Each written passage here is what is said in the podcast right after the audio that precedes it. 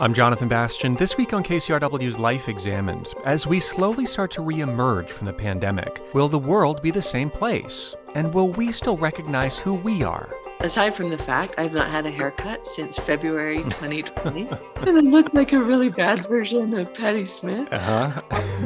I just think we're changing, and that's good. You know, in the midst of our grief, in the midst of our sorrow, in the midst of our gratitudes, in the midst of moments of such beauty. I talk with acclaimed writer and conservationist Terry Tempest Williams on the art and beauty of language, rebirth, and discovery. We cannot stop spring. We cannot stop joy, even in the midst of horrendous suffering. You know, how do we find the strength within us not to look away from all that is breaking our hearts? I want to be able to keep my eyes open. Writing Through the Storm with Terry Tempest Williams, coming up on KCRW's Life Examined. For acclaimed author Terry Tempest Williams, words are important. As a writer, she can carry her craft anywhere. But for the last year, she has hunkered down, surrounded by the natural beauty of the Red Desert Mountains in Castle Valley, Utah, a landscape she describes as both eroding and evolving. With her pen as her tool, Terry Tempest Williams looks for beauty where there often is none to be found. She uses language and stories to alleviate a broken heart, and believes that a grief shared is a grief endured. The acclaimed author of many books, including Finding Beauty in a Broken World and The Hour of Land, a personal topography of America's national parks, Terry Tempest Williams' latest collection is called Erosion Essays of Undoing. There's no shortage of issues close to her heart the land, climate, conservation, and politics. But these days, a bigger question is on her mind figuring out what's happening in this moment in time. When will we emerge? And when we do, who will we be? Well, Terry Tempest Williams, it's a privilege and a pleasure to have you join us for the full hour of Life Examined. Welcome. Jonathan, it's an honor to be on your show. And I love imagining being with you with a cup of tea sitting on the beach by the pier in Santa It seems like a dream to me here in the desert. That's a wonderful image to start our conversation today. And, you know, I, oftentimes I, I, like to start conversations with more exact or pointed questions, but, but I want to start with a very basic one, which is, which is how are you? How are you where you are right now? As somebody who reflects so deeply on questions of social change, of environmentalism, how are you right now? Thank you for asking. Um, you know, we're coming off of one of the most beautiful full moons I've ever witnessed here in the desert, the mm. Paschal moon or the worm moon, because the ground is softened for the worms and the robins to retrieve them. Uh, last night we had a beautiful dinner um, in the desert in Castle Valley with two dear friends, and it was beautiful. You know, we I think are aware of our privilege to be in a landscape like this, where to the east, with the rising sun, is Castleton Tower, a 400 foot Wingate monolith of sandstone. Um, to the south, the La Sal Mountains rise, and as I'm speaking to Jonathan, they are white with snow, hmm. um, rising 12,000 feet above sea level. To the west is Porcupine Rim with the setting sun, and to the north is the Colorado River running red, even as the snow melts. So we feel very lucky. I'm aware of our privilege. Um, and living in an erosional landscape. Uh, hmm it feels like we are both eroding and evolving at once. Hmm.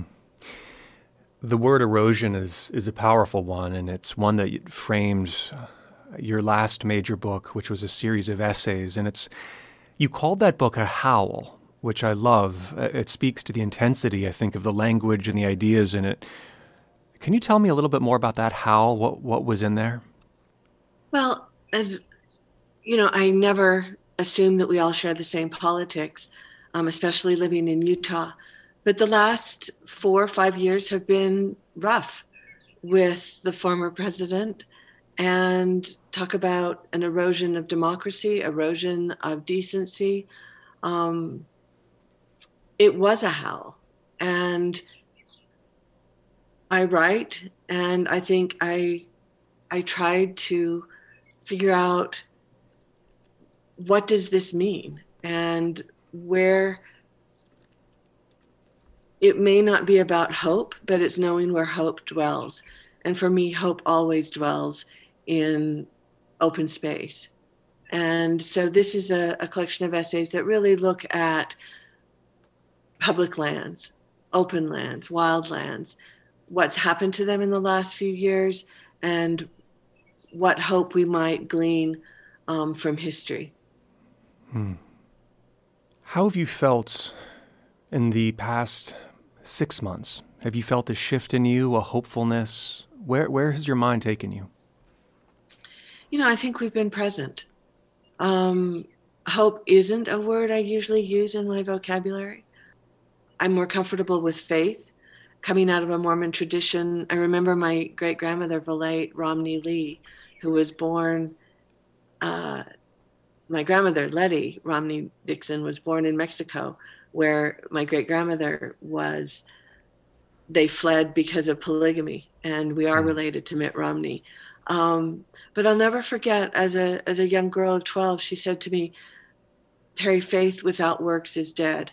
And that to me seems more powerful than hope. Hope feels like it's attached to our desires and expectations, whereas faith demands an engagement. I, I, have to say, though, Jonathan, you know, I was reading Dictionary of Undoing by mm. John Freeman, mm-hmm. and I looked up his definition of hope, and that was a hope I could embrace. He talks about hope being a force field. And I have felt in the last, um, certainly in the last few months, and I would say since the election, um, that there is a force field of action. And I think, particularly in this pandemic, you know, that we thought was a pause that is now a place. I think it has brought all of us home to our knees um, with a full span of emotion from grief to gratitude. Mm. And the question I'm thinking about now is how will we emerge and who will we emerge as? Mm. That line you just said, a pause that is now a place, really, really caught me. What do you mean by that? Well, I remember, you know, I was teaching at the Harvard Divinity School and I went to a dinner party. There were six of us. Um, the woman who hosted it was on the front lines of research of COVID and was working with at Mass General. And she, we walked in, and there was a bottle of, you know, hand sanitizer on each of our place settings. and she said, "I've called hmm. you here because here's what I want you to know." And she outlined exactly what happened. On Monday, I went and said to my students, You know, I'm not reactionary. I think this will be our last class. Let's revise our syllabus and be open to what comes. And that's what we did. Harvard announced on Tuesday that they were closing. I took a Zoom class. And on Wednesday morning at 4:30 a.m., I was on a plane to Salt Lake City and got in my car that was at my father's house and was home in 10 hours. So, you know, the shock I think that we all felt of then on that Friday having it be lockdown, that felt like, okay, we're in a pause. We can get through this.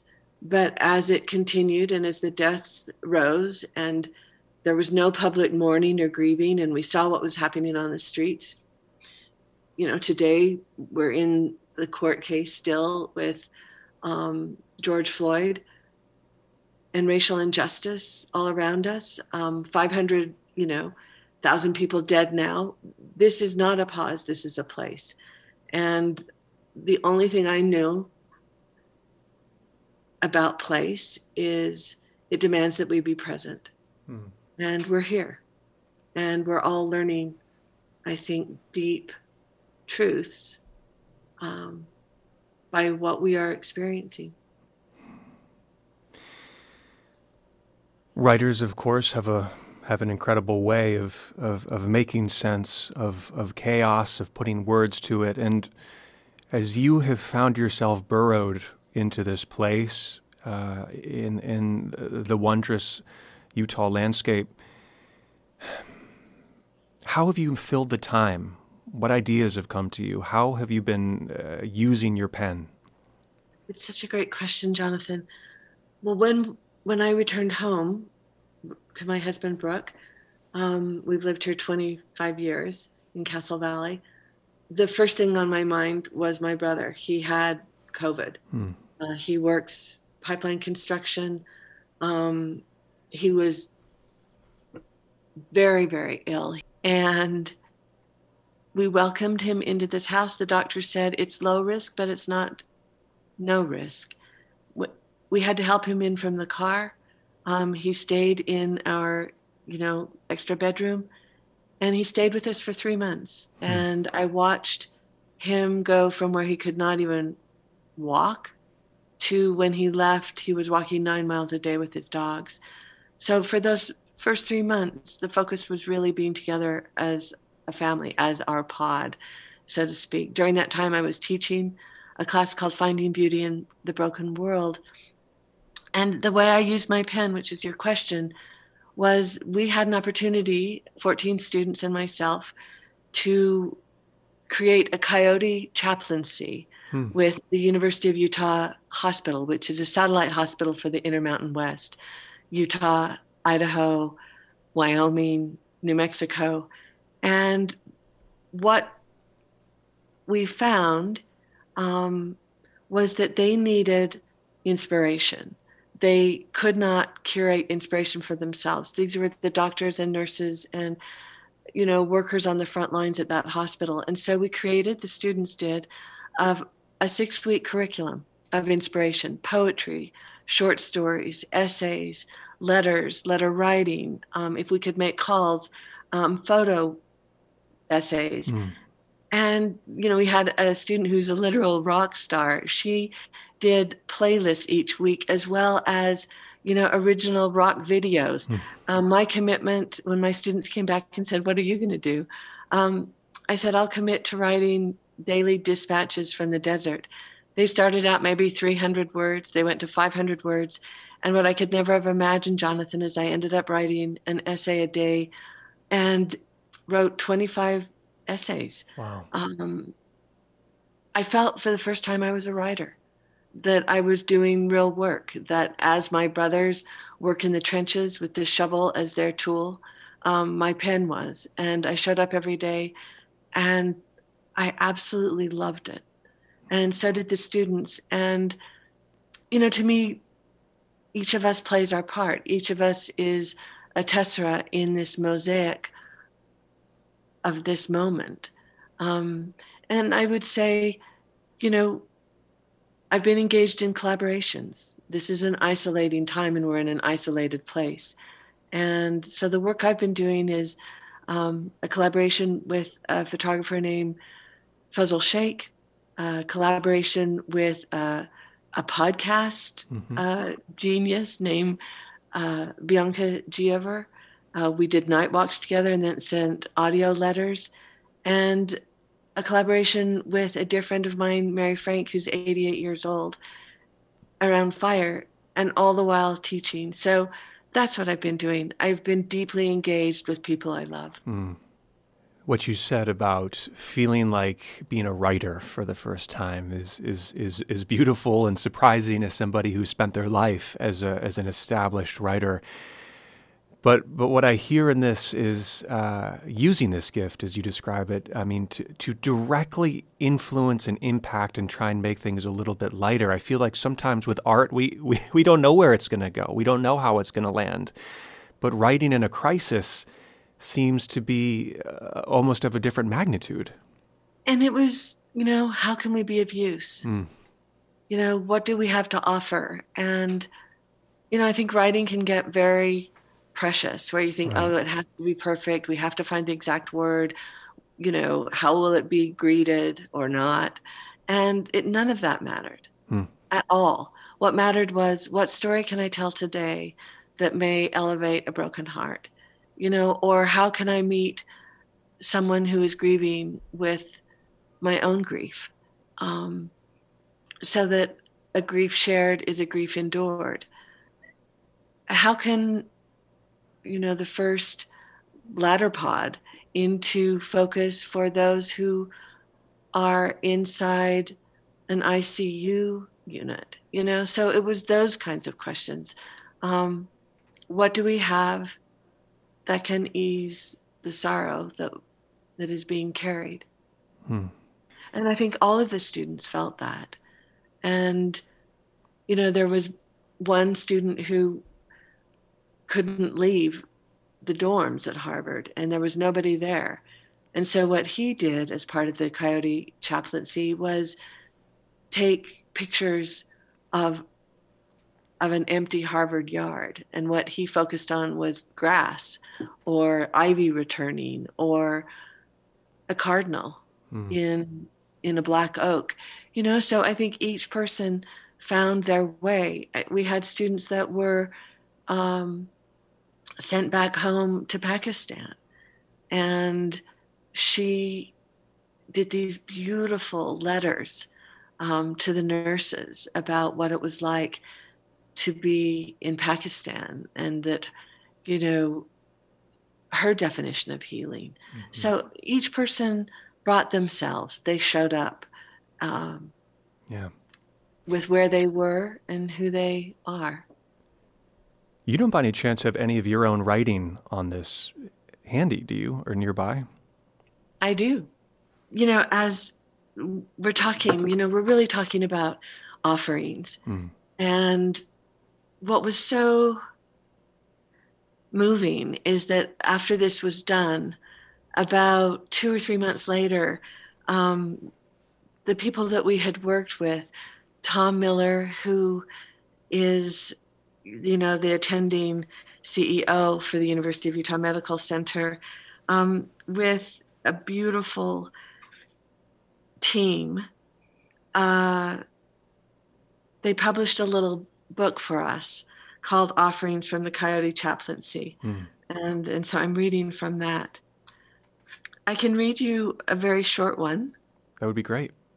This one is just so simple April 7th, 2020, Castle Valley, Utah.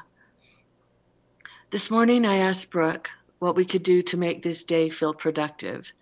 He said, not that interested. I don't know, but I'm sure you'll figure it out. So I walked into the kitchen and sat down on the floor cross legged and began to clean out a particular cupboard. It held Brooke's grandmother, Helen Spencer Williams' silver tea set that his mother, Rosemary Williams, had given to us. It was almost black with tarnish. I thought about my own grandmothers and how they would always polish the silver before a dinner party or holiday gathering or a Sunday family dinner after church, and I suddenly longed for those gatherings. And before I realized it, I instinctively began polishing Helen's tea set, each piece in hand, revealing such beauty of form and purpose. I thought about her hands a century ago, doing this same ritual that took time.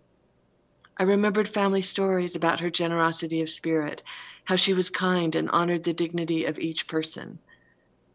She was said to be curious. I felt close to her, though we never met.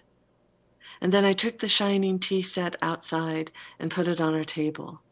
I thought about how wonderful that day will be when we can invite neighbors over for tea. I found myself hoping everyone in the valley was all right and healthy and my thoughts traveled to friends and family afar and near as my anxious mind returned to me. I sat down at the table and listened to the quiet and was grateful for the wind. Mm, that was beautiful. I love it so much because there's something so deeply relatable to all of us in this moment where we've been inside, where we have been pulling open old cupboards filled with dust removing things we haven't seen, engaging with them in new ways. And yet, uh, the metaphor in there, where it takes you, is is is wonderful. Uh, can you can you say a little bit more about it? Well, it was such a simple thing, mm. and and I think it's what you said. We open these cupboards, and it's like, huh, what is this tea set doing in right. here that is completely, you know, darkened by time? Right. And and then to pull it out and and suddenly see her hands, my mother's hands, my grandmother's hands, and and what a tea set represents and how far away that feels right now. So I think it was just something simple, um, and yet, as you say, you know, carries the profundity of the stories that a simple object can hold through time. And I think I wanted to just slow down time so that, you know, a nurse who was tending for the dying of COVID 19, you know, could come home. And if she read that, she could slow down too and see her own hands, um, even in the hands of, of my great grandmother's tea set. Yeah, there's been this this incredible slowing down, hasn't there, in this new place that we've all entered? I think that it scares me to think of my life before. Mm. it was a life of motion, and I kept thinking about Robert Pinsky when he said motion can be a place too. Right. But I don't want to go back to that other life. I don't. And I'm figuring out how I can take this gift of slowness and patience and focus um, and time um, when we reemerge in in the world as, as we knew it, which I don't think will be recognizable anymore because we are not the same and we are not recognizable. I mean, if aside from the fact I've not had a haircut since February 2020. Right. and I look like a really bad version of Patti Smith. Uh-huh. um, you know, I just think we we're changing and that's good, you know, in the midst of our grief, in the midst of our sorrow, in the midst of our gratitudes, in the midst of of moments of such beauty. Mm. Um, and I think we've all appreciated the natural world more I mean, to have a spring where the meadowlarks return are singing with the full force of their beings, you know, to appreciate this paschal moon, to watch life return and the the potent resonance that we will return to. But again, that question, you know, how will we emerge and who we will emerge as? I think not only has there been a slowness that we have been forced to embrace. I also think that in the isolation, um, we have been allowed to use our imaginations, to think differently, more broadly, um, both practically as well as poignantly. And here's an example I have a student, and I don't think she would mind if I mentioned her name. I will just say Maisie. She is from China and she's an extraordinary artist. She cannot show her work because galleries are closed. And yet, it wasn't that she wanted to show her work from a commercial standpoint, but she wanted to share her work. So, Jonathan, hmm. this young woman lives near Santa Monica. And two weeks ago, she took her painting, and it is huge. It's like seven feet by three feet. And she walked with her painting along the Santa Monica beach mm, by right. the pier. And every Friday, she chooses a different neighborhood within Los Angeles. And she is a walking gallery. And what's been fascinating is her courage her generosity, um, her patience, because most people ignore her. And her paintings are not something to be ignored. They're powerful. It's a woman laying on the earth with mushrooms coming up out of her body mm-hmm. through wounds that she has sewn jewels in. People have ignored her. Some have shunned her. Others have engaged her whether it was in sort of a, a, a seedy neighborhood of Los Angeles, whether it was standing in the middle of an island um, at a four way stoplight, whether it was standing outside an In-N-Out burger or hmm. on Rodeo Drive or Hollywood. um, or Santa Monica. And what she has gleaned from people's questions, from their comments, from their silence, I can't tell you how moving it is. And after the murders of of the Asian people in Georgia, she didn't know if she had the courage as a Chinese woman to go back onto the street with her painting. But she did. And that's when she took her painting for a walk to the ocean. And that was the time that she faced her painting toward the sea. And that was the time when a woman approached her and said, Can we talk? And they talked for over an hour about racial injustice and what they can do. And she said, This is what art opens. Hmm.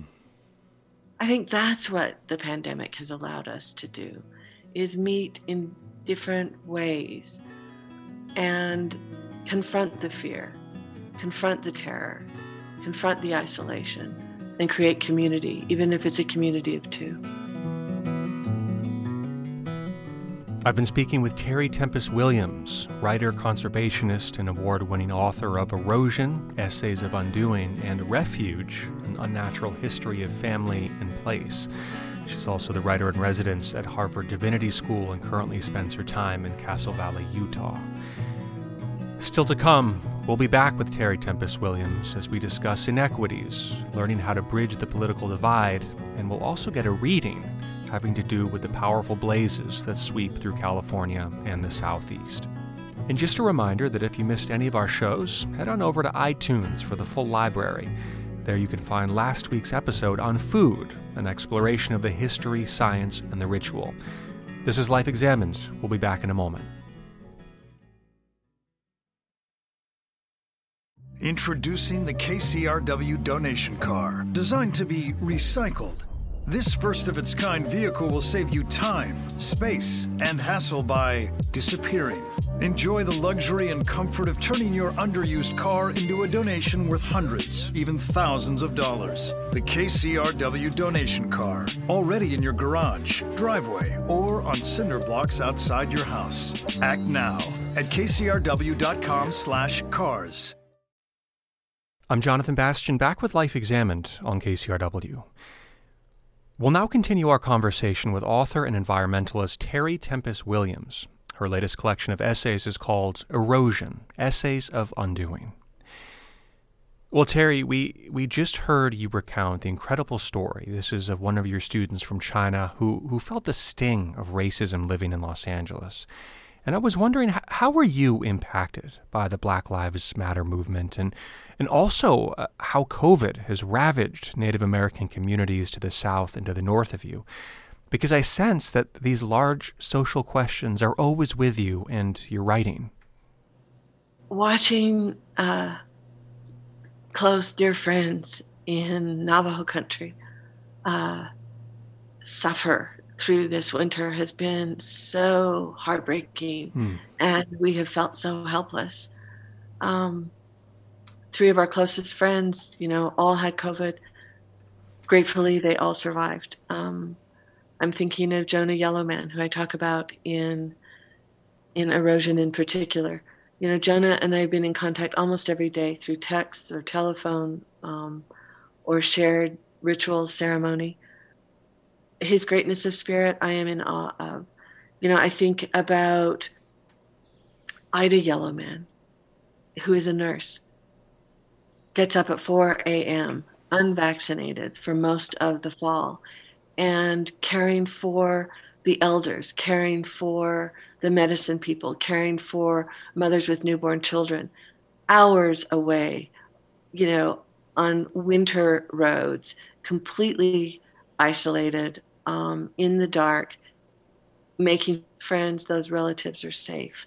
Um, you know, I could go on and on. It, it's just, it's been so moving. And also watching communities mobilize, whether it's mm-hmm. Utah Diné Bikéyah, whether it's the Rural Utah Project, whether it's, you know, what a group of us here in Castle Valley could do in terms of sending oximeters. And um, we did what we could do. Mm-hmm. And mm-hmm and it's not enough. It's never enough. And then to see the other side that finally, when they were able to get their vaccinations in Monument Valley, you know, White Mesa, um, Aneth, Montezuma Creek, all these communities, Mexican Hat, um, they had extra vaccines.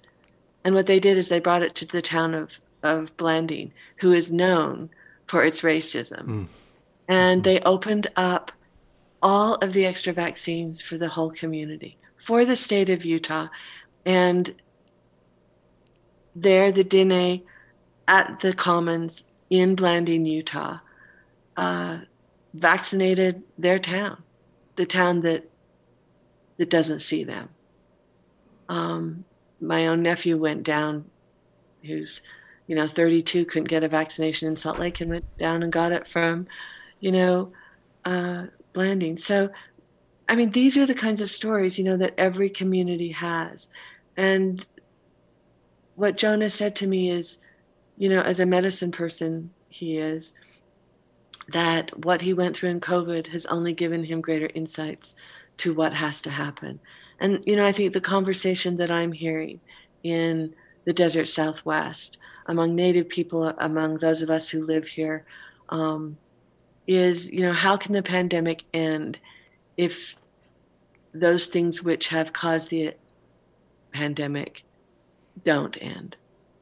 you know and so it's the interconnectedness of of all of this it's not just the vaccine that we're going to rise and voila everything is fine the conditions that created the pandemic are still in play including racism including misogyny including white privilege all of those things you asked me how has the black lives matter uh, movement affected me you know i see it with my students my african american students I have a student who's lost six family members mm-hmm. COVID. You know, I can tell you our our son is is Black African from Rwanda, and I see what he has gone through um, in his workplace, where in a warehouse, you know, where it's largely black employees, there were no there was no testing, there were no masks, there were no gloves. Um, the workers had to fight for that. And, you know, so no one is immune hmm. from what is happening. We may think we are, and especially those of us who are white, privileged. But this is systemic. It's touching all of us if we allow it to. Yeah. You know, it, one thing I, I, I, love in our conversation is is this recognition of of of sometimes a stark and dark reality, also one of balancing hopefulness. And I I know that here in California there's a sense of of, of springtime optimism, a change in politics, a, a feeling of of plants coming up. And yet at the same time we know that fire season is around the corner always when we reach this point. This is something you've thought about. You've written about fire. Um, and, and when I just uh, bring up the image of these incredible blazes that sweep through the Southwest and really hit California, what, what does that mean to you? What, what images and ideas come to you? Well, your first point that there can be joy even in the midst of darkness. Mm. I mean, again, this numinous moon in illuminating darkness you know that to me joy can only be experienced knowing that suffering is at the heart of joy it's very different than the word happy mm. um, which is i think a momentary fleeting spark this summer our valley was choked in smoke we had fires all around us um, from colorado utah and certainly california and the, the pacific northwest um, there was so much smoke in our valley that our smoke detector went off inside. And it was so hot. There were times, you know, it was 114 degrees here in the valley where we live. These sandstone walls on either side of us, you know, operate like an oven. Hmm. And and so we took to night walking. And there was something so beautiful about walking at night and seeing the eye shine of the animals you live among. you know, whether it be deer, whether it be bear. And the black bears came down from the La Sals because there was no water there. So it was this poignant moment. And a friend of mine um, that I told you about, Bianca Giaever, was in Los Angeles covering as a reporter for the New York Times and the Daily, was in Los Angeles. She was terrified, you know, and I don't need to tell you when she said, you know, from her vantage point, it was so clogged with smoke. The sky was so gray and dark. The sun looked like a cigarette burning through mm. the fog. Yeah. And she said, Terry, what do we do? You know, and she said, when I woke up, all I could think of was this phrase, an obituary for the land. Will you write one? And the pre pandemic me, Jonathan would have said, no, you know, I don't know what that is. I can't do that. The pandemic me said, I will try. And then she said, I need it in an hour. and wow. I sat down and I wrote a piece. And again, it's pen is shovel. You know, it's not perfect. It's born of the moment. And it was for someone I loved. And I think that's that's where we are. I'd love to share a piece of this with you, may I? Yes. Yeah, please. We'd love that. This is called a burning testament. With these ashes in hand that have fallen from near and far on the drought cracked desert of Utah, I raise my fist to a smoke choked sky to honor the holy creatures, human and wild, who have lost their lives and homes to the galloping flames like riderless horses burning through the west. We are witness to ghostly horizons lit with the scalding colors of red, orange, purple, black, the blowout of close to 5 million acres of land being ravaged by fires with such velocity it is melting our capacity to feel the full magnitude of what is happening. We are not okay. We are anxious. We are scared. There is no place to run. There is no place to hide. There is only our love and grief to hold us in the terror of all we are seeing, sensing, denying. We can't touch the source of our despair because we can't touch each other. And so we retreat inside when everything outside is screaming. And then this last piece. We cannot breathe. This is our mantra in America now. We cannot breathe because of the smoke. We cannot breathe because of a virus that has entered our homes. We cannot breathe because of police brutality and too many black bodies, brown bodies dead on the streets. We cannot breathe because we are holding our breath for the people and places we love. I was asked to write an obituary for the land, but I realize I am writing an obituary for us, for the life we have lost and can never return to. And within this burning of Western lands, our innocence and denial is in flames. The obituary will be short. The time came, and these humans died from the old ways of being. Good riddance. It was time. Their cause of death was the terminal disease of solipsism, whereby humans put themselves at the center of the universe. It was only about them. And, and in so doing, they had been dead to the world that is alive. To the power of these burning, illuminated Western lands that have shaped our character, inspired our souls, and restored our belief in what is beautiful and enduring, I will never write your obituary. Because even as you burn, you are throwing down seeds that will sprout and flower. Trees will grow, and forests will rise again as living testaments to how one survives change. It is time to grieve and mourn the dead and believe in the power of renewal. If we do not embrace our grief, our sadness will come out sideways in unexpected forms of depression and violence. We must dare to find a proper ceremony to collectively honor the dead from the coronavirus as we approach 200,000 citizens lost. Now we are approaching 600,000 citizens lost.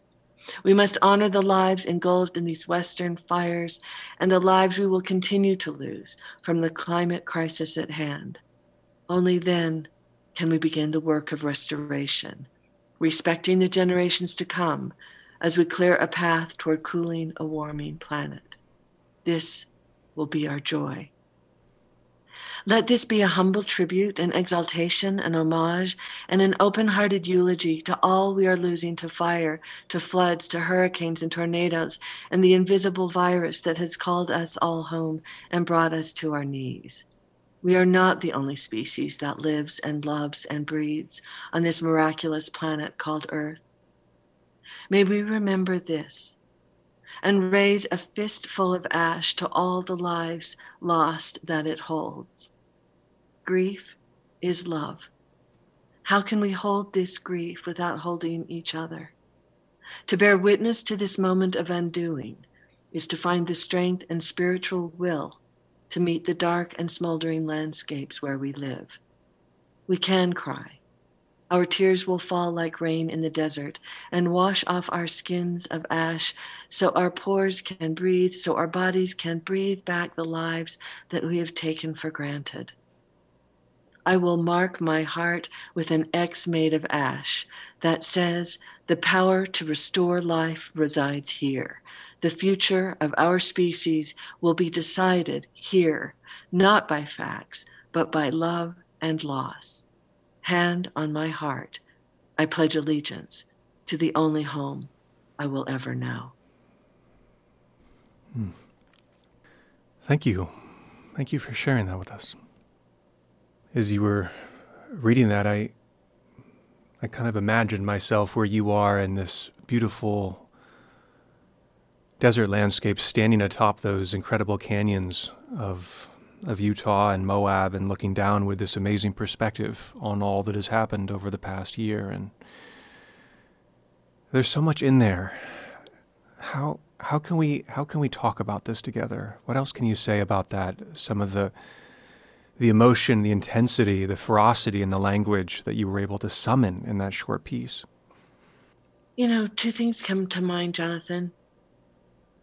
You know, I think about there's so much talk about this divide in this country mm. um, that we are in the midst of a very uncivil war. And I don't know about you, but I, I see it in my own family. Mm-hmm. And that's the most difficult thing of all. Yeah, of course. And after the election, it was there was that period where we didn't quite know, you know, I mean, the polls said Biden won the former president said he won early on mm-hmm. November 4th in the bowels of the White House. And I thought, I wanted to talk to my uncle. And we've always been very close. He is right of the right. I am left of the left. you know, mm-hmm. he, his passion is hunting, his love is guns. You know, my passion is nature, a love of birds but somehow we've we've maintained our relationship. And I I called him. He was a former state senator. Um, he was known for his integrity. He the only money he ever accepted from any PAC was from the NRA because he knew he would never compromise their standards. He joined the Minutemen on the border mm. of Mexico. I mean, you you get the picture. Yes, yeah. And I called him and I couldn't get a hold of him. I left a message um, he called me back. I missed his call. We kept playing this telephone seesaw. I finally called my father and said, you know, I just, I just want to talk to Rich and see how he is and what he's thinking. And um, he said he's already called me and he doesn't want to talk to you. Yeah. And um, to my uncle's credit, he called me back and he just said, my family's very direct. He said, Terry, I don't want to talk to you. And I said, why? And he just said, I, I just don't. And I said, Rich, how, if we can't talk to each other, where are we? And he said, We're in a civil war. And I said, And how is that going to end? And he just, I finally said, Rich, what can we do to build this bridge? Hmm. And he said, It's not going to get built. And I said, What do you mean? And he said, Are you going to change your views on the environment? And I said, No. And he said, Are you going to change your mind about climate change? No. Are you going to change your mind about abortion and gay rights? No. And he said, I rest my case. And I said, But what are you seeing? And he said, What I'm seeing is militias are gathering, vigilantes are real, and that scares me. And I said, Rich, if that scares you, I'm terrified. Right, right. And I said, So what can we do? And he said, Terry, depoliticize your language. If you're serious, take the politics out of your writing. And he said, I read Erosion. I read every page of it, every sentence. I was not moved, I was enraged. Hmm. And then he said, and it's hard for me to share this, he said, You know, you have a gift. You've always had this gift, and that was your love of nature. He said, I've known you since you were born. We'd go to California to the ocean. You were the last person to leave. You were the first one in the morning looking for shells. And then when we got in the car, who knows what hocus pocus you were doing down by the water. yeah. And he said, You know, if you're serious, go back to beauty. And then maybe I will be moved. And I heard him and I said, Rich, I will try. And I said, What will you do? And he said, I will continue talking to you. Wow. That's what comes to my mind. You know, and I have many friends whom I love, you know, who say, you know, we don't have an obligation to talk to the oppressors. We don't have an obligation to talk to whomever stormed the Capitol and their likes. And believe me, in Utah, we're talking about our neighbors. Mm-hmm. Um, I don't feel that way. You know, I'm interested in what binds us together rather than what tears us apart. And the other thing I think about is I returned this last week to Messiaen's beautiful quartet for the end of time that he wrote as a war prisoner during World War II. And there he found a, three mus- musicians one who played the clarinet, one who played the cello, and one who played the piano. And there was a guard who knew who Messiaen was, this French composer. Mm. And he gave them space, it was in the latrine, to practice, to compose. He gave them paper. And then on a day in February, or maybe it was January, some say 5,000 people gathered. Other accounts say there were 400 prisoners of war who gathered. These four musicians played this quartet for the end of time. And in that moment, stopped time and allowed them to hear this beautiful, dissonant, soaring music that actually celebrated birdsong, that Messiaen was a man who loved birds. He transcribed birdsong even when he asked, and the clarinetist in the war, if they could have dawn patrol so they could listen to the birds. And then as as they were walking across the field, it was the clarinetist who said, Will you write a song for me? And he said, I will try. And that's what that quartet came out of. On Saturday, I listened all day to that quartet. That's what it's the only thing I could think of what to do as we hear there might be this fourth wave. You know, just when we think we're we're we're almost in the clear, you know, I turn to music, I turn to art. And perhaps you'll think I'm mad, but I got up at dawn thinking, okay, if Messiaen and his fellow musician were out at dawn patrol listening to the birds, I took out my computer and on YouTube found you know, the quartet for the end of time. Mm. And I played it in this grove of juniper trees at dawn. Mm. And I cannot tell you the birds that came. You know, it was mourning doves, it was robins, it was meadowlarks, it was Say's phoebes, it was ravens, it was starlings. It was glorious. I mean, that's what I think we have to draw from. Hmm. The land itself, music, art, language, birds. Hmm.